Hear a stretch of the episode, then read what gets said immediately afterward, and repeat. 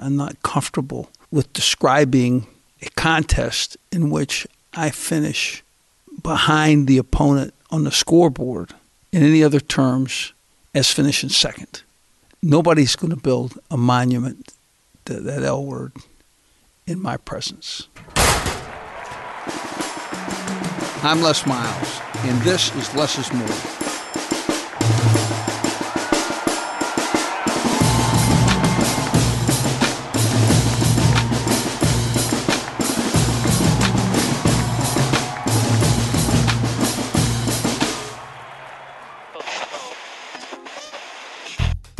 Great response from the first podcast. This is week two. John Wangler, Smacker Miles, Les Miles, we're back looking for a little punch and a little uh, fun from college football and lifetime tales. We're sitting at the Star in Frisco, Texas. Jerry Jones and Stephen Jones and Jerry Jones Jr. and for that matter Charlotte Jones all have in in, in many ways affected my family and myself. I got Smacker Miles, who's multiple sport and is an intern with the Dallas Cowboys. I coach the tight ends here. Uh, Valley Ranch was a wonderful facility. This is off the charts. This looks like, I mean, you basically can get a hotel room looking onto the field at the Dallas Cowboy practice facility. I mean, it's it's spectacular. Let's talk about this weekend now.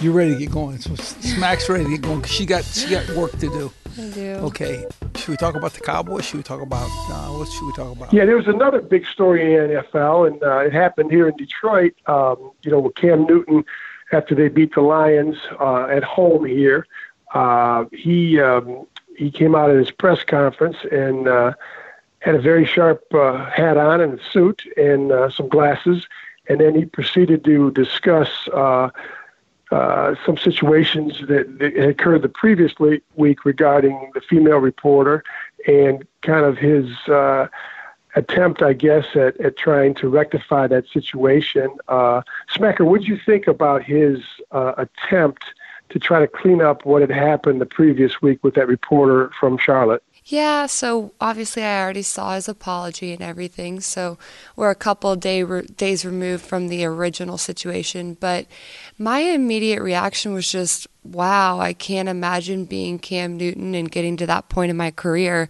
without ever had meaningful football discussion with a female. I think it says a lot about the substance and the respect level that he's had with females that he's talked football with. And so in his apology, he talked about having two daughters. And I'm a forgiving person. I want to think that he'll be better, like he said in his apology. But I would just love to talk to him about 10 years from now when he's talked and answered questions from his little girls. And I think that we would find that his answer would either be that, yes, he's spent time explaining to them his life and his livelihood and what matters to him, or he would say that he's not very close to them. And to me, it would be one or the other. So I know that if my dad had laughed at my first football question, our relationship would have never been the same. I would have learned that the 16 hours a day dad spends at work is something that I am not a part of. And when you're not a part of someone's 16 of 24, and then you put some sleep in there, but you're not a part of that person's life. And I mean, Manny and Mitch Trubisky, who just was the second pick of the draft, I've asked both of them football questions, and my brothers would never talk to me like that, and my dad has definitely never talked to me like that. Actually, when I was at my Longhorn Network internship, I would be transcribing you know, interviews or practice or whatever it was. And if I had a question, I would get frustrated that I wasn't understanding everything that was being said. And I called dad right away. And would say, now this guy's talking about a nine technique, Dad. What in the heck is a nine technique? Now tell me this cover two thing again. Is the safeties where are the safeties actually aligned? And I enjoyed those questions a much. Those are those are lifetime memories. I can think of a lot of big time players. One that comes to mind is Odell Beckham, and his mom is an Olympian, and his mom is a stud if I've ever seen one. And I've talked football with her. I've watched him talk football with her. I've watched his Instagram videos of them playing pickup basketball. And I know that if she ever asked him a question, or that if any female had asked him a question, he would answer it and think nothing of it because that's the way he's been talked to by his mom. And another example would be Dak Prescott. He's talked extensively about his mom's critiques of his football and how much he thinks about her when she's on the field and that meaningful football relationship that he's had with a female. He would never laugh at a girl asking a question. I've asked him a football question and he didn't think it was funny. He answered it sincerely. No question. I think the Cam Newton style of response will fade from our society very quickly because, first of all, there's some very knowledgeable women in athletics and in, in a variety of athletics. So I can't imagine that, uh, you know, that, that's that that'd be a, that'd be just a momentary lapse, and I just can't imagine that he doesn't realize that you know he needs to make sure that he's you know on on base with the the people that are that are watching and, and participating in his career just in a you know from the stands and uh, from watching him on TV that those people half of which or or more are female. Well, there it is, the whistle. Or, John, you, you have a question for us?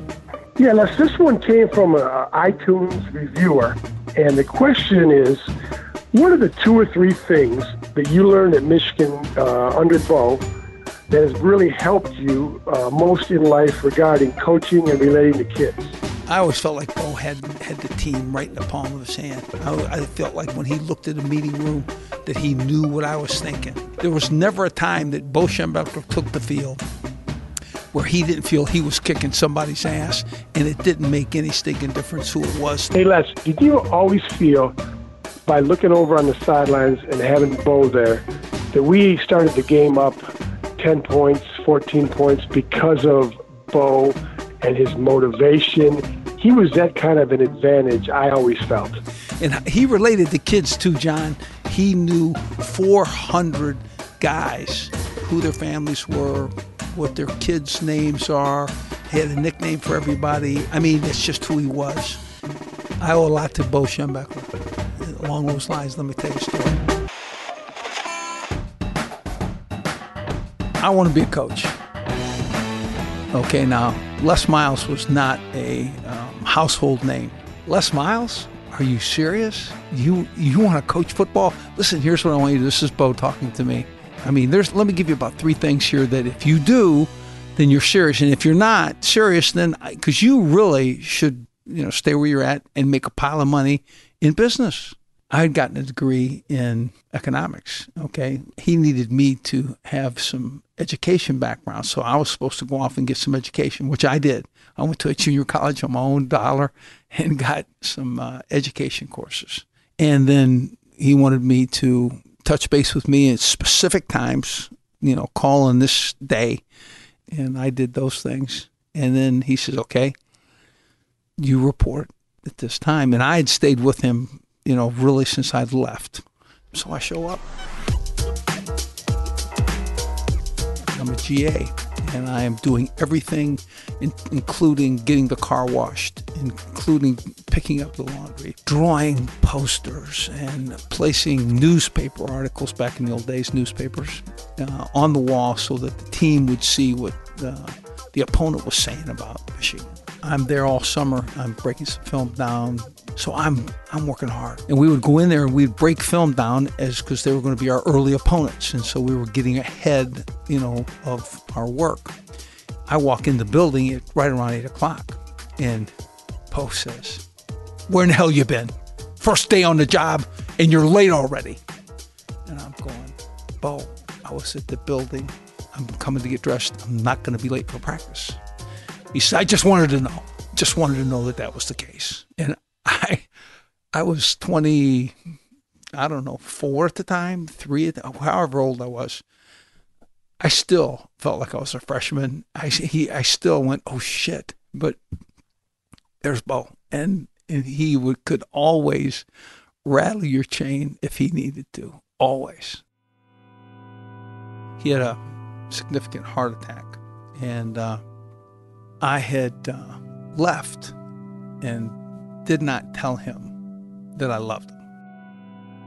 And he was in the hospital, and I wanted to uh, get in and see him and tell him that I loved him. And so I wrote him a card.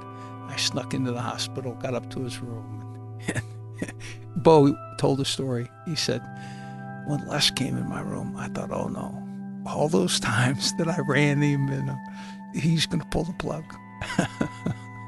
And I would never, obviously, have done anything like that. But when Bo told that story, it just made me, it just tickled me greatly.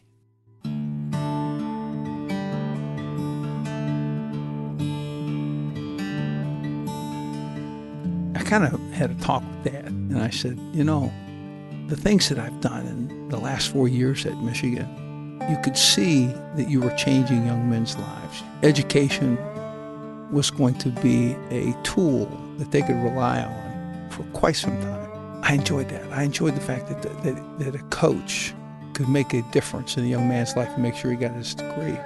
I came out with a Bachelor's of Arts or Science in Economics, and it was an undergraduate, you know, degree. I got a graduate degree in football and in what was hard to do, doing it for a team, and and it all happened under Bo, And uh, Bill McCartney.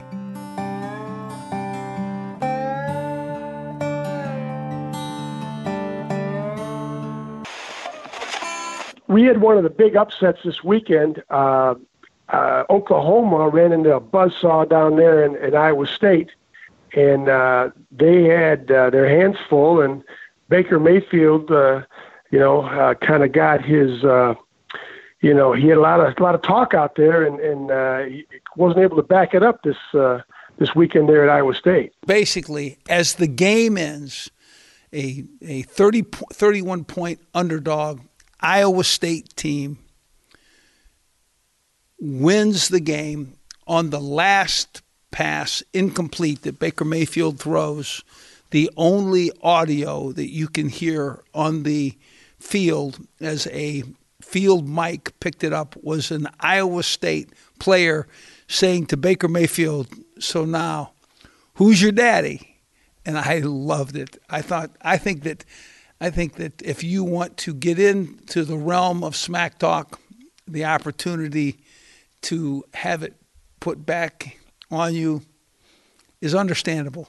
Baker stays popular on Twitter. If that guy is working on managing his brand, I I don't know how his positivity level is there, but his attention is widely accepted. I'm big time a fan of the responses of Smack Talk. I don't know that it's always smart to start it, but if you're Iowa State, you finish it. It's done for the year, anyways. No, there's no doubt about it, right? But I tell you what, there were some great performances. The uh, Iowa State quarterback, Mike Backer, in other words, he was a wildcat quarterback. He'd step in for a few plays and play quarterback, but he was a starting Mike Backer. And they had lost a, uh, a quarterback uh, at, at uh, Iowa State and were playing with another full time quarterback. But Joel Lanning had played both ways in high school, and he was a quarterback, and they said they were going to go in another direction. He was a runner, not necessarily a passer. And he said, No, I'm going to stay and, and I'll play Mike Backer. I'm still uh, shaking my head about I've never heard of a guy going from a linebacker to a quarterback and playing both in the same game. You hear of defensive backs uh, playing wide receiver, but this switch, I've never heard of it before. And and to be able to pull that off and upset a Oklahoma team like that and perform the way he did. No, you're exactly right. I mean, physical, eight tackles, a sack, and a fumble recovery, and then talking about physical play, he carried the ball nine times for 35 yards, and he was two of three throwing the football for 25 yards. Now, I just want you to know that's hey, that man's going to be sore when he gets off the field that day, and he should be. And what a you know, if if you're going to give him a uh, a helmet sticker, John, I think that'd be what we would do, right? He might get a couple. Yeah, he may he may fill the half of the helmet just that fast. Unbelievable! I, have never heard of it. That's that's uh, that's one of the great all-time performances for a Saturday afternoon in college football. Give me a zinger from the hotline. Hi, Les. So great to hear from you on your podcast. And after listening to the first episode, I was wondering, how did Smacker get her name? It's so unique, and I'm sure that there's a good story behind that one. Smacker Miles was the firstborn to uh, Kathy Miles and Les Miles, and uh, she was spoiled rotten. She didn't have to want for anything. If her diaper was just a little wet, just changed. You know, normal kids, like the rest of our children, they would say ba, and then we would get them a bottle and then eventually they would learn to say bottle because that's what you wanted. But my eldest daughter didn't really have to do that. All she had to do was use her lips to smack her lips, and that would be calling for the bottle. And so she would. This is what her her call would sound like. Basically, she was smacking her lips because she wanted a bottle. Now, how miserably spoiled that woman was. We're sitting with uh, Commissioner Greg Sankey, Commissioner of the SEC Conference. A friend of mine, I uh, say that loosely because he could, he, at any point in time, he could tell the head coach that he was in trouble, and so maybe it's more a uh, boss relationship. I need to set the bar high, is what you're it's, telling it's me. Exactly right. So uh, I'm I'm the guy that gets that gets stuck in all the single facets of of issues, and he knows me. In other words, he's sitting there going. No, we're not going to talk about that. We're not going to talk about a, that. I was just going to remember there was a meeting where he's like talking about drinking a gin or a vodka, and at the end of it, I'm like, I don't know what he said, but I think I got it. I uh, I, I can remember some of those. He never wanted spring contact, so he and I disagreed on that. That's spring correct. contact. That'd That's be like correct. the wild, wild west. Yeah. I just didn't want kids being pulled out of class in by 50 schools that 25 of which they're never even going to see. They're never going to visit. They don't even care about. You know, that was my. Then we were talking about early signing one time, and so I, I was comparing it to basketball. All I was doing was like sharing statistics, right? Don't tell me about basketball. That was from Coach Miles. I, I don't want to hear about basketball. I'm all over early signing. I think it gets a, a segment of recruiting out of the way, and I've always been a proponent of the calendar that we have. The what would be the first Monday beyond the the championship weekend. Let's let's sign it then. And who needs an official visit? These are the same guys that have committed without an official visit. Why do you need an official visit prior to that that piece? Getting it over with and saying, like for instance, at LSU when I was there, we would sometimes between 12 and 19 committed kids that would have the opportunity to then say, "Hey, I want to be there," and recruiting's over. This was back in the uh, Yeah, when true. I was in the big when I was in the Big 12 conference when we first where we first started formulating this this um, model. That's your whole podcast, right? What you talked about was the first, the Monday after Thanksgiving, and that was, I mean, Tommy was in the room at Auburn. Tuberville was coaching when we kind of came up with that model, which I think's a workable model. So you got, you, you had a number like 12 to 19. I think the number was 15, right? Any program, if they got 25 to sign, generally has 15 guys, they were going there. That was their place. You know, they've grown up there, That's or correct. it clicked early on Mom and Dad maybe. and then you're going to fight over the next 10 right that, that's where the battle lines are. But what we've done now is everybody's in that mix. And i think the pressure will be we'll see what happens but the pressure is going to be to sign 25 early.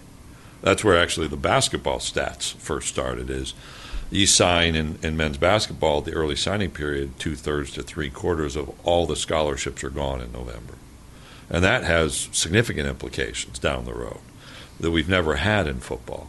And, and, I tend to think we're going to be more like that. So you sign three quarters. I think there's about so there's 125 programs. You say everybody gives 25 initials. That's uh, roughly 3,000 scholarships. So you take 75 percent of those away, which is 2,200, 2,300. There's 700 left, and then you have the coaching churn. So are you going to let them out? Well, in basketball, you sign in November, you go to April. I want out. You work through it, but you're talking about four or five guys, not 25. Right. And we know that all those scholarships are gone. So it's not like you can just go out and reopen recruiting in a fair way. Um, if it was kind of those legacy commits and we could figure out a filtering mechanism to allow those to sign, I think that, that resonated with me personally. It makes sense. I'm not sure you could ever get to what the right filter is. Lacking that, I've never been one to think less information is better. I always think having more information, whether it's you as a coach wanting to go see a kid, meet his family, get to know who he is, look at his seventh semester transcript, figure out what did he get on the ACT score in December, and then make the final decision. I think that's better. And what we've done now is we've said, hey, sign everybody you can, sign them in December, and you got less academic, less uh, you know information around their high school performance in their fall classes, and less time for interaction. I just don't see how that was a good outcome, but we'll see. Uh, you know, people are going to get after it, and uh, you know, young people make decisions. And you know, what I'm concerned about, and, and I think you're seeing it rhetorically now, is the pressure around coaching changes probably ramps up. Because if you're going to go sign third week of December early, you better have people in place come December 1st, which is impossible nationally. You, really, you need to make a, a determination of who your coach is going to be for that year, and it should be really a part of the signing. In other words, this is going to be the coach that you will be with from this point forward. Say, let's just say an early signing date of, you know, November twenty eighth. Yeah, and I think the other factor we've seen in the last two or three years, because I don't think you saw it a lot, and you can tell me if I'm wrong, is a lot more reaction to assistant coach movement. So, you know, assistant coach movement will happen some in December, but a lot in January, February right after the signing date Yeah. with the idea that you leave your best prospects at the school that you were recruiting. Yep, and now you got you've had seen a lot of, if you will, noise that hey, you know, that's my recruiting coach, and he just took an NFL job or a bigger job, and I just signed, and nobody can- told me. Yeah, some things you can control and some things you can't. Now move that signing back to December, where you've got a two month window for all that Right. change, and uh, it'll be interesting to see how it plays out, and. Uh, you know, to the extent that it helps, I'm open to that. I just wonder if we've really arrived at the right destination in recruiting. So is the the um, official visits that take place in June is that up and running? It, yeah, this year was the first time. How did you how did you guys see that? You know, I, I look at I, this is where I don't think you can just separate one piece of recruiting from everything else. And in fact, those who were proponents of all these changes said that we needed uh, a holistic solution. Uh, my problem is, I think the holistic solution ignores some realities, like a June official visit. You know, ninety percent of the colleges are on summer break, so you bring somebody in in June. And our own football student athletes, we formed a leadership council, call it the fake factor. You know, you don't see what real life's like on that campus when there's 30 or 40 or 50,000 students. Um, I'm concerned we've taken high school football coaches out of recruiting more and more, not inserted them. And then that moves you to other people being involved. And, you know, the, the net is our coaches are going to be aggressive in recruiting. They've always been aggressive in recruiting. And we're not going to sit here and, and, you know, feel sorry for ourselves. But I'm concerned that what we just saw break in basketball becomes a little bit more facilitated when you start to move further and further away from high school football. Yeah, the uh, it's uh, we've always wanted to go through the high school head coach. The high school head coach then moves it to an administrative.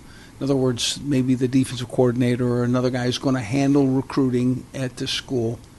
When you look at what's happened of late, a lot of focus on June visits and December signing period.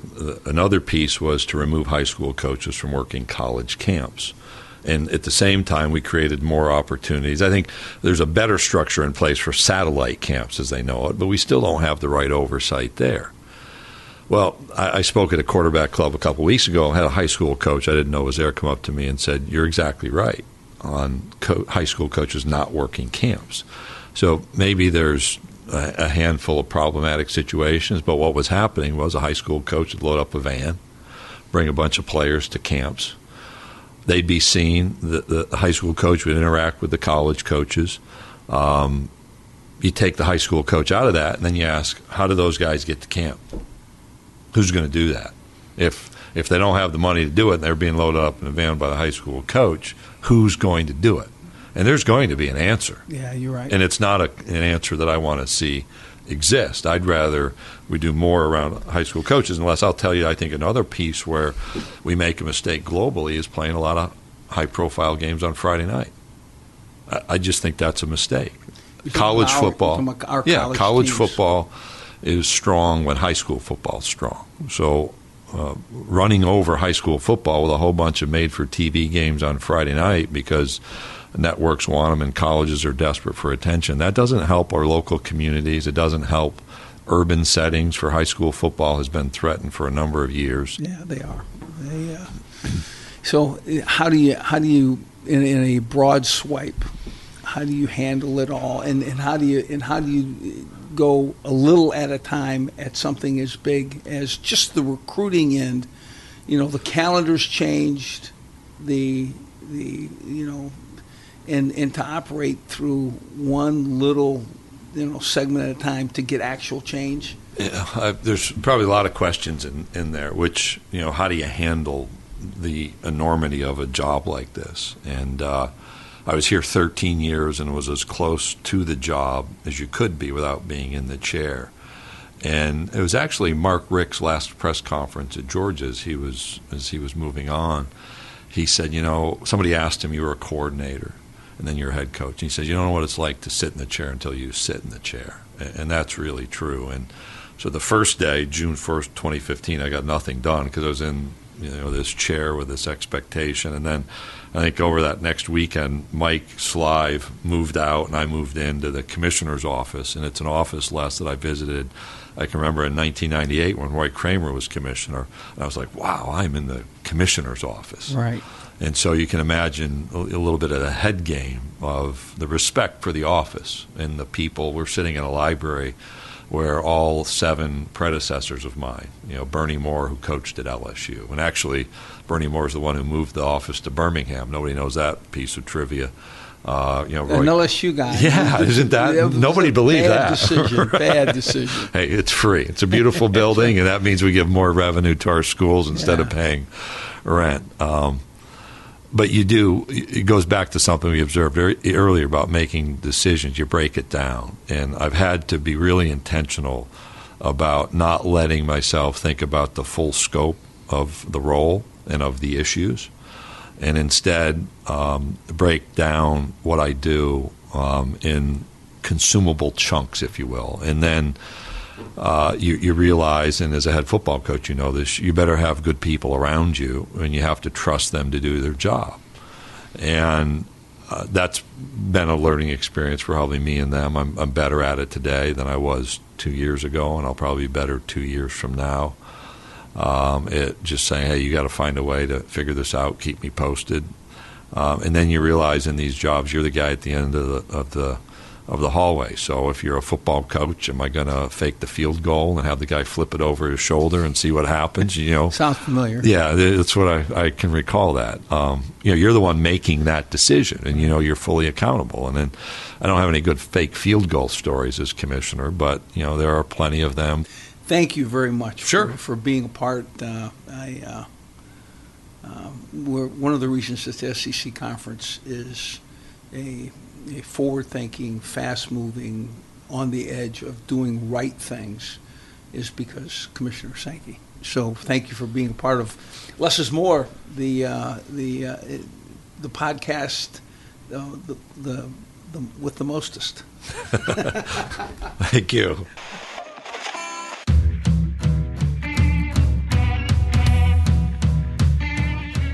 My most memorable recruiting experience was Junior Seau.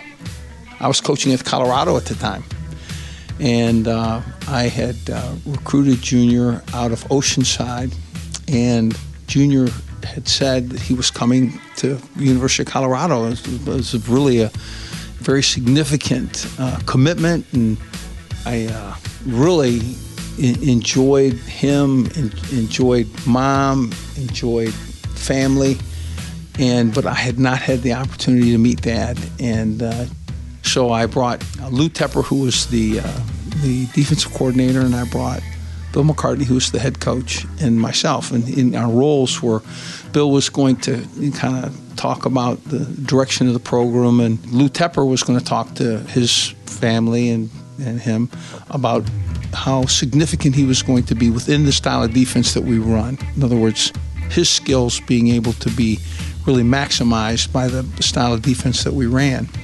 And my piece was really just to describe, you know, at certain times it's really fruitful for a young man to have independence and spread his wings and and and Colorado's not that far away. It's an hour and a half by plane, and it's just an easy back and forth. And that that was my kind of my part to the event. Now, Bill did a great job. He just nailed it, and Lou Tepper did also a great job. He just represented, you know, the, the opportunity that we had for for Junior very well. And Junior was committed, but he was sitting on the couch with tears running down his eyes, and I'm I, I didn't really understand that, and so I was starting. I said, uh, "Mr. Seau," and I started, and he said, "You, you shut up." He said, "You, you talk too much," and I went, "Oh," so I certainly respectfully did exactly what he asked me to do, and so I stood down and uh, he told that son of his to go to USC. And you know what? I can't I can't hardly blame him. He, he was right down the street. He was had a great career. He did all the things that we would have done for him at Colorado, but he did it close to home and at a and certainly a, a very distinctive West Coast power. I thought we were going to get Junior, but I think ultimately that was just exactly what Junior needed. Well, uh, I had the uh, the uh, pleasure or misfortune of, uh, of being in Ann Arbor and watching uh, Michigan State, who uh, came in as a ten and a half point underdog to Michigan, proceed to beat us there in the Big House, and it was a tremendous performance by Michigan State. They were very physical and they made plays and uh, they put us on our heels. And uh, it was a uh, unbelievable performance uh, considering the weather conditions. Uh, there was a driving rainstorm uh, for probably a quarter and a half, and uh, it was a uh, it was a typical Michigan Michigan State game. And uh, for them to come in there and do what they did in Ann Arbor, uh, my hats off to them. And that was a well prepared team. Coach D'Antonio did a great job preparing them and coaching them. Uh, and they came in and outplayed us uh, pretty much in every aspect. That's sad. The uh, um, O'Korn was 16 of 35 and three interceptions, and uh, and they fumbled the ball twice. And again, a driving rainstorm. In eight of the last 10 times that they that Michigan State has played Michigan, uh, they'd won those events. And how about the last two times in in uh, the Big House, Michigan State wins? That's a that's a difficult pill for me and and the the many that uh, that love the maize and blue.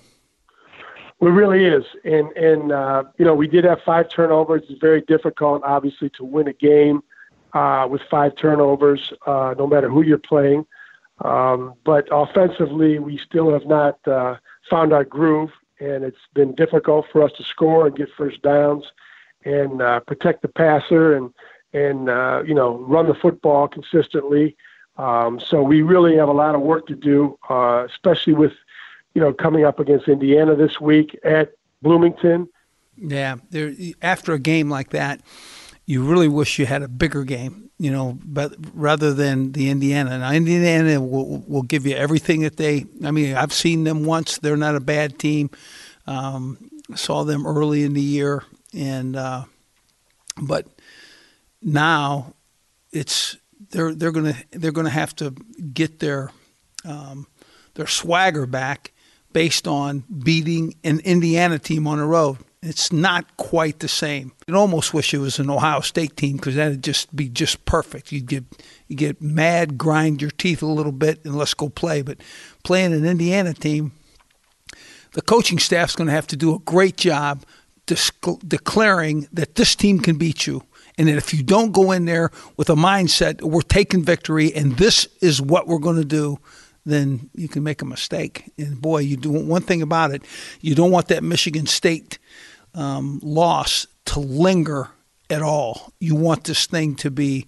We get in. This is Monday. We're going to show the film. We're getting this film behind us and getting a little bit of the practice, some of the the things that you can get um, accomplished on a Monday with a game plan, and then by Tuesday, you're not talking to me about Michigan State. By Tuesday, I am kicking Indiana's behind the whole day. And so that's just the way it is because because there'll be a, a want to linger um, based on um, what just happened in this in this last weekend. I wanted to get one thing Les. I want to get your take because this is a rivalry game, and you can put all your cliches you want out there. You know, and it is right. You throw out the records. It's it's going to be a fist fight regardless. Whoever's favorite doesn't really matter. But this came off of a bye week. Okay, this came off of a bye week after we had a, a dogfight down there at Purdue. Do you think how is it coaching off of a bye week when you're going to play your interstate rival? Do you think that makes is it is it an advantage or is it a disadvantage? Because you know, you know the statistics. Everybody says, ah, you know, we like to play through, or some people, well, if we're, we're injured, we want to get healthy over that bye week. How do you, how did you coach off a bye week coming into a big rivalry game? And do you think it's an advantage one way or the other? I have always enjoyed a bye week, especially a little bit later in the year. But if if I was playing Michigan State, I would have put that bye week right in front of Michigan State. And we're we're going to always play those Buckeyes well. Or maybe you take that bye week and you put it in front of the Buckeyes. It kind of just depends on who's the most current threat, in my opinion. And uh, obviously Michigan State. And at this, at this point, you, what you do is, I've always felt like you got fresher I always felt like the coaches could put more time into a game plan going into the you know the the opponent that you meet after the bye week, and and I always enjoyed the freshness of my team, the regaining of health. You know, having that guy that's you know nursing an ankle that really rehabs it and gets it better, and then you have a chance to put some extra time in on game plan. I mean, you get that third down and and and short, or that third down and medium, um, third down and long that you want to really focus on and really you know have a great plan and execute at a very high level. Now, my guess is is that that rain.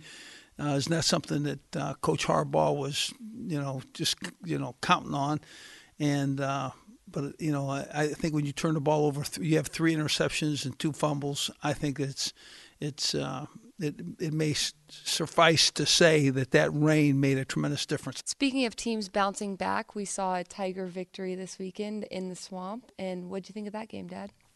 I thought the uh, I thought first of all the Tigers played a a physical game. Um, you know, they tackled and they, they looked like they uh, were that team that would um, wear that uh, purple and gold, and uh, um, I'm, I'm glad that they uh, they found kickers on the roster because I thought that was so ironic that Coach Orgeron said this week, "We do not have a kicker. We just do not have a field goal kicker, and I'm going to recruit one."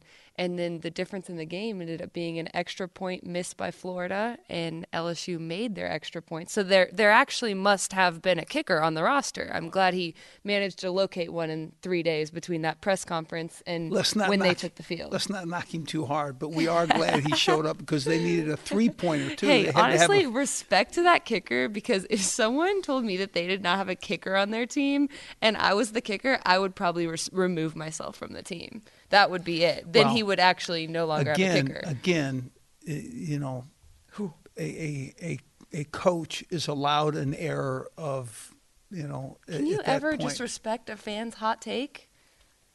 A You always gotta. You always gotta give the coach, you know, give him a break. It's fine. Well, he, here's here's the thing. He had three kickers on his roster. Okay, Oh, yeah, but that's uh. I uh, we agree. We yeah. agree on that. We Yeah, did I'm think he had a kicker I'm- on the team. I'm glad. Yeah, He see, You're too- Dad's over here trying to you're too hard on him. Yeah, so I just Smack. I just actually won that smack talk with dad, just so everyone on here knows that. No good response there. on a more serious note, I think that Derrius being in the game, I think that they need Derrius's concentration on college football as the pro as opposed to pro football right now. And I think that having him on the field in a key drive that was all the Derrius Guice show in the second half was a defining time in the game. And so I think that that is a really great sign for them. And I, I do. I respect the fight. I said last week, I don't know that you bounce back. And the players came and they played hard. I don't think they beat what would be a quality Florida team at the moment. I think it was definitely an average opponent, if I'm being honest. But I do, I like effort, and so I respect that. Yeah, and they they played hard. They were physical. I uh, I, I enjoyed it very much, um, and, and it puts them in good position. It, it allows them now to come into the Auburn game with a a victory and memory of victory, and that'll and that'll help them as they prepare for a pretty talented Auburn team. They still, yeah, they got to get a win in.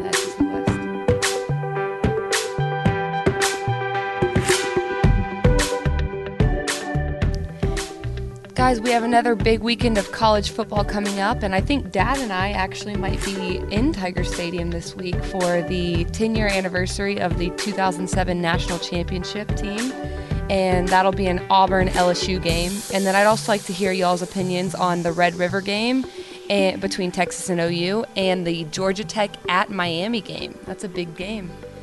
That's a really big game, unless you're prepared for that triple option, and unless you you know know what that looks like and have seen it, and if uh, if Coach Richt hadn't uh, you know really taken some two a day time or some summertime that that allowed that team to prepare for dive, quarterback, option pitch if you're not ready for that, it can it can get you. And that that Tennessee team, um, they uh, they had a very difficult time stopping that uh, triple option. Prediction. It'll all be. I'm asking a question.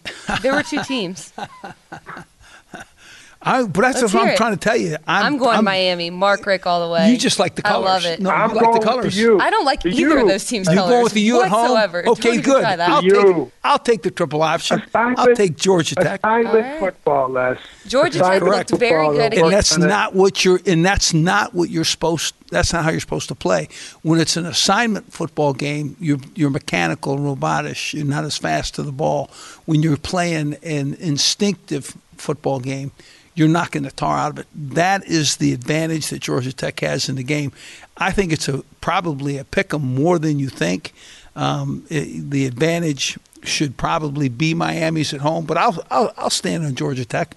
I, I don't mind They being. did look good against I don't North Carolina and Tennessee. No So, question. Okay, moving on. Let's talk about the Red River rivalry.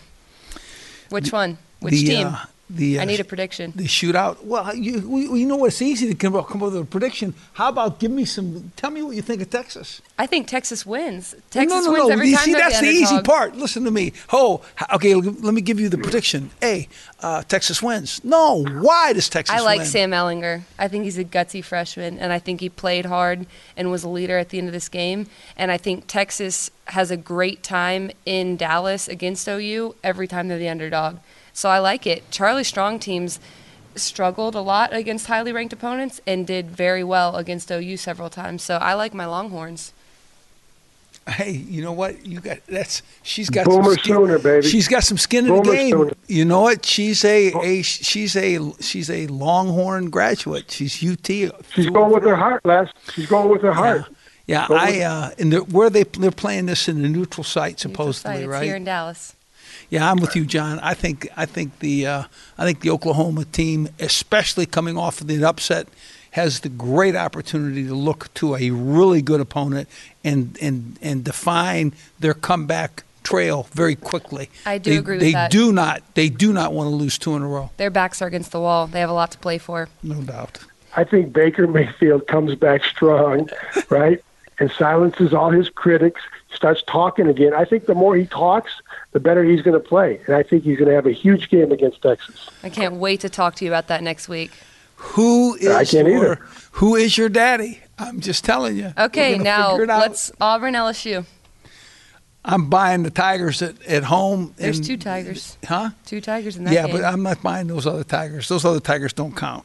I'm I'm I'm taking the real tigers. I'm talking about the purple and gold, the helmets that are that are recognized across the country as the Tigers, LSU Tigers, and I'm going to enjoy the the company of a great team. That national championship team, 2007, will be there in that stadium, and I will be there with them. So uh, uh, I uh, it'll be a, a homecoming of sorts.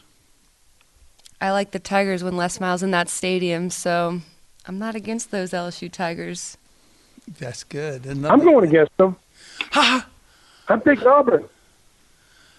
What the I'm hell, John? the- You've been drinking? I'm taking. No, I'm not drinking. I'm taking Auburn. I think Auburn's going to go in there and hand it to them. I Okay. think it'll be interesting. I- I- Auburn you has a lot to play for, and they're playing well right now for No, sure. you- yeah, I mean, don't get me They're- they're wrong. playing Auburn well. is talented. It is a, uh, and they got a quarterback that um, uh, that Stidham is really playing well. They've they've got the the offense surrounding him now. They're they have the ability to, you know, make those deep throws, throw it underneath, and, and they've and they've got him and the receivers in a groove, and then they have really a talented running back that can move the football, uh, a defensive personnel that's physical and can step up and play, but it's it's just a very difficult place to play in that Tiger Stadium, the LSU Tigers, and I. Uh, I'm very I'm, I'm- difficult. But I, I haven't seen Les. I haven't seen your your your purple and gold Tigers dominate yet. yeah. I haven't seen them. I mean, they, they got all this wonderful talent, and I haven't seen them dominate. I So think it'll be I, a good I, uh, SEC West. it's gonna be a good game. No, no, I don't disagree. It's going to be a very good game, but uh, there's a uh, there's some magic in that stadium. No question, no question. But uh, stadium, you know, you, you maybe give them a few points because they're in the stadium, but I don't know. There's something the way Auburn's been playing. They've been playing well. I, I think they go in there and, and uh, have some fun. That's my pick. I do agree. I think Auburn right now is number two in the SEC West, and so I think that they have a lot to play for, and they'll bring their A game, knowing that LSU is coming off a road win and coming to back to their stadium, and it'll be a big game. No, it'll be a big game, and uh, LS, LSU has one loss in the conference still to this at this moment, and that's what if you're if you're if you're coaching at in, at home at LSU, you're talking about you know we control our own destiny. We just got to stay. You know, it really is you know stay the course, and it's really just. LSU versus Auburn, and, and you win that one, you continue you can you continue down the road. Well, that's true. That's why I don't But- think Auburn would drop it, though. What They know. what happened a couple weeks ago? Was it Troy? That was in Tiger Stadium too, right? Yeah, I know. You know what though? They did not. John, they the did not. now. They did not prepare Hey, against the team that they felt lose- like they could start be, they could some of the lose a game. mystique. I know that. You start to lose some of the mystique when that happens. I'm just telling you. Yeah. We'll see. That's why they play the game. Hey, if That's why LSU wins, it. it's because Dad's good luck in the stadium. It's going to be a there'll be a great team on that uh, LSU sideline.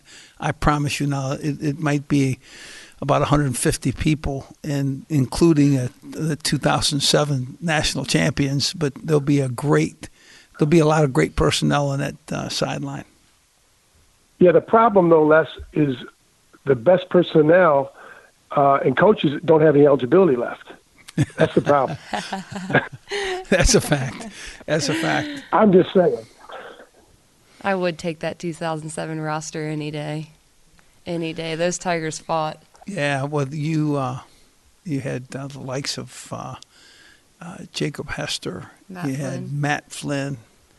You had uh, Tyson Jackson and, and Glenn Dorsey and Ricky Jean Francois, and boy, you had some you had some strong men. Eh, You had uh, Early Doucet, and uh, oh, there's there's there was a uh, a lot of fun being had on that team. Well, guys, it's it's it's really a, a joy, John, to have an opportunity to visit with you. And I have my daughter sitting right next to me in this particular episode. Hope you enjoyed the show. If you did, leave a rating and a question at the iTunes store. If you want to ask questions that we can get to in a fast way, uh, here's the number.